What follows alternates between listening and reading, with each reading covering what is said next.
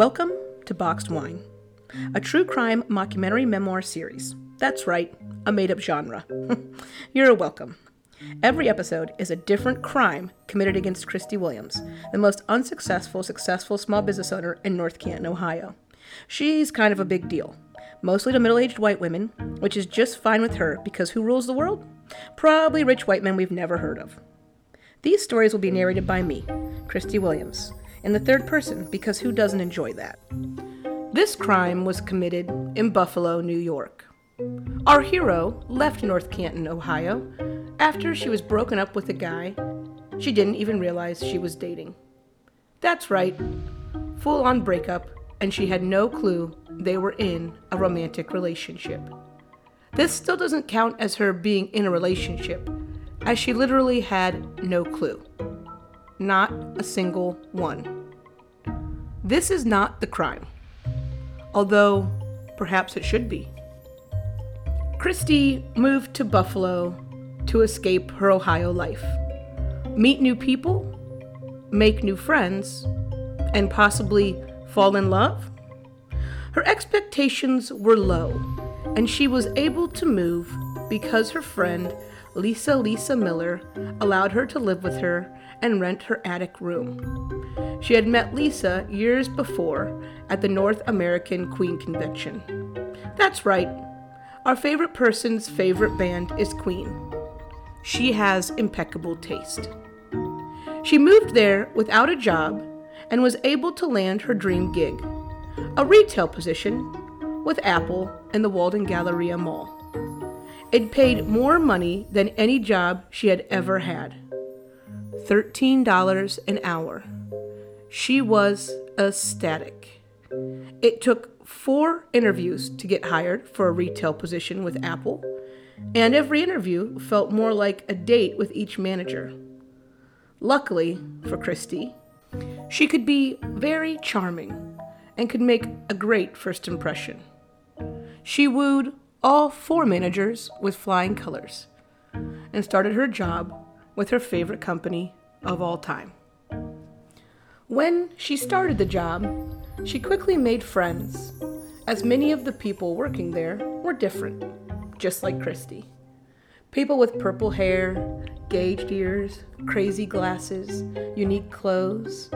You had artists, musicians, photographers, filmmakers, all these creative, brilliant, funny people. She was honestly, probably, one of the more boring people who worked there. She made a friend named Liz, who was referred to as Double Z because, duh, she spelled her name with two Z's. Keep up, please.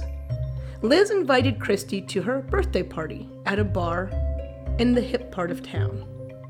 Our hero's motto during her first year in Buffalo was to basically say yes to everything and be open minded. So, despite not being a big fan of parties or bars, Christy said yes. Christy drove herself to the bar and parallel parked on the street.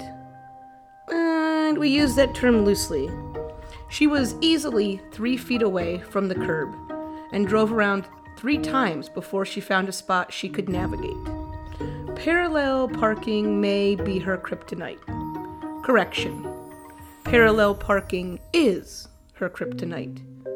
She walked to the bar, wearing her typical, you know the drill, jeans, pop culture t shirt, and high top Converse. Her hair during this time was chemically straightened with a purple stripe in the front, and she had the sides and back shaved. She was going for a Rihanna look, but, you know, because it was her, it came across more as a 12 year old skater boy haircut. She took a deep breath and pushed the door open to the bar. She found her friend Liz in a side room with a group of her friends. Christy recognized no one from work and instantly tried not to panic. When you're perpetually single, you have the pleasure of attending events totally alone and being left at the mercy of the people around you. You had no one to disappear into, no one to use as an excuse to leave early. It's one of the bravest things a person can do going to a party alone. Our hero went to the bar and ordered an angry orchard. She pounded the first one and ordered another almost immediately, along with a shot of fireball. She then rejoined the group and stood off to the side, sipping her cider. Christy, thank you so much for coming. Of course. Thanks for inviting me. This is a this is a cool bar. Yeah, it's my favorite in the area. Oh, Susie just got here. I'm going to go say hi. Liz left Christy, and she smiled at the couple standing near her. Yo, like the bag. Thank you. Only true Star Wars fans catch on to it. We noticed it immediately. You guys obviously have great taste. Okay, but like original trilogy or prequels? Is that even a real question? I knew she was cool. I called it first. Christy smiled, making new friends at a party at a bar. Look at her doing stuff and being out and socializing like a normal person. Is this what people did all the time? And she was obviously really good at it. Why did she avoid bars and parties all those years in Ohio? Ugh, my wife is such high maintenance. Babe, I am not. Yes, you are. You can never decide where to eat. You're always mad about something. The husband slapped Christy hard on the back, and Christy jerked forward. Women, am I right? Christy had a flashback of working at Salvation Army in her early 20s. If you've listened to multiple episodes, we do ask that you are not keeping count of how many jobs Christy has actually had. But I digress. There was a busload of men from a halfway house that would come volunteer their time and sort items and restock the floor.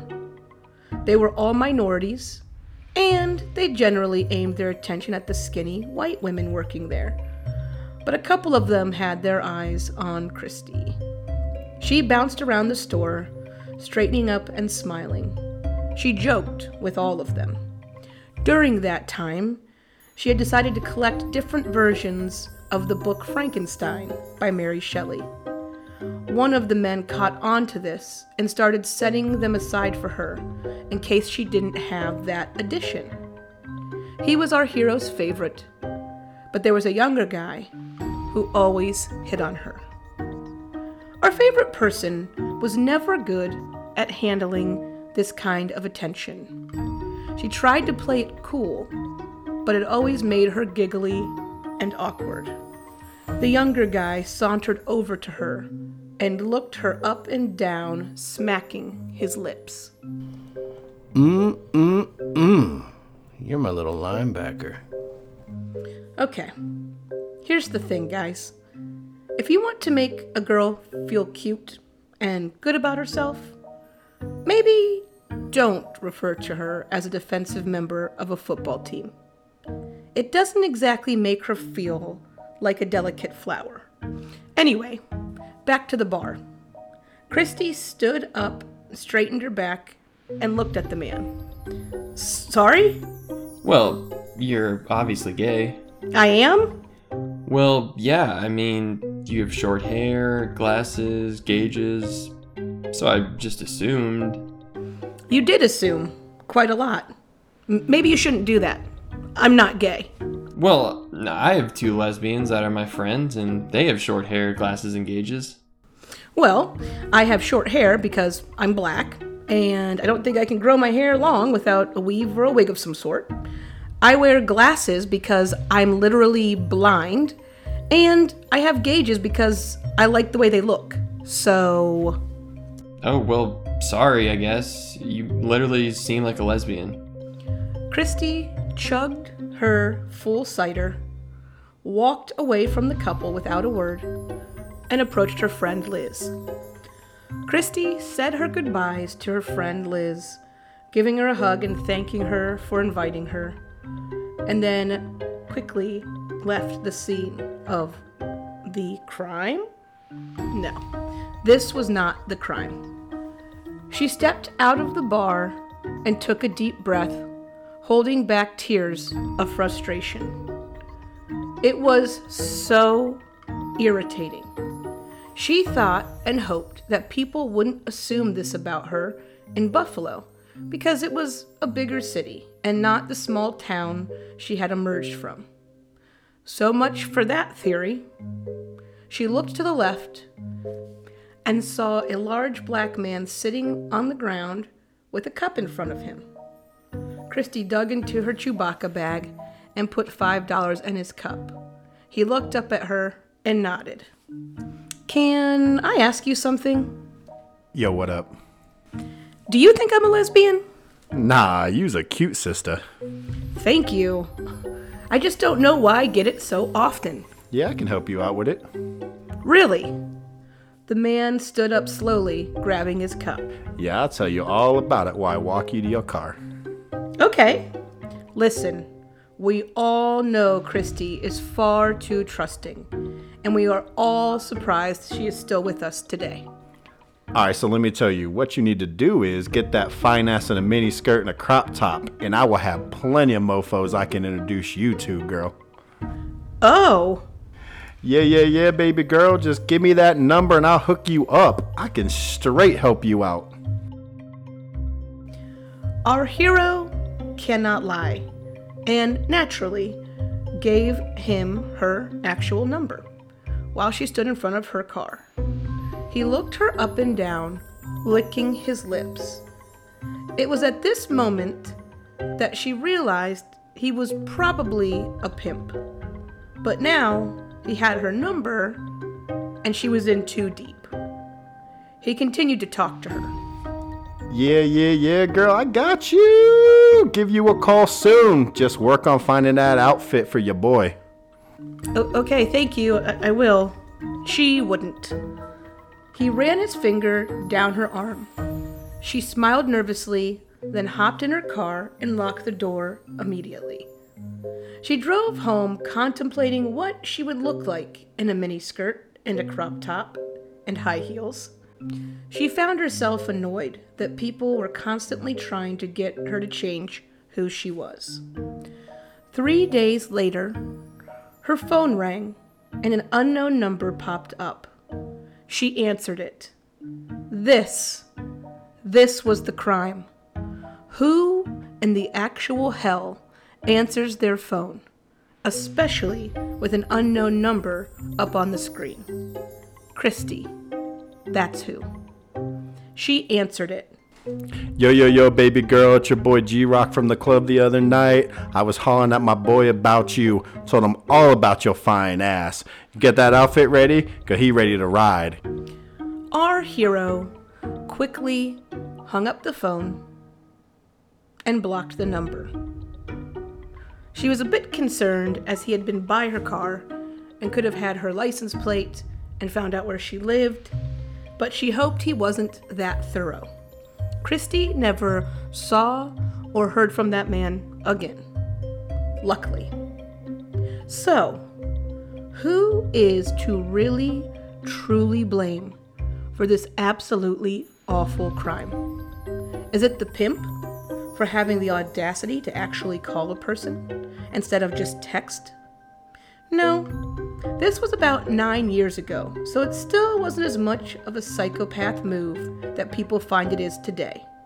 And, in his defense, he saw a money making opportunity with a hot chick. He is not to blame. Was it the guy who called Christy a lesbian and slapped her on the back at the bar? Nope, not even him. Ignorance is not bliss, but it is an epidemic that generally gets people out of trouble for being total assholes. No, sadly, sadly, sadly, the culprit is crystal clear this time around. It is 1000% our favorite person of all time's fault for answering the damn phone. Tune in next time for the case of the Indian toilet. It's not as gross as it sounds, or is it?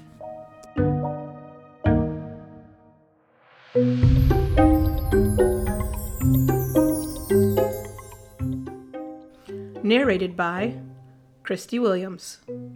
Husband voiced by Josh Bankert. Wife voiced by Jamie McChris. Liz voiced by Tracy Don Brewer. Pimp voiced by Mike Sturdivant. Salvation Army Guy voiced by George McChris.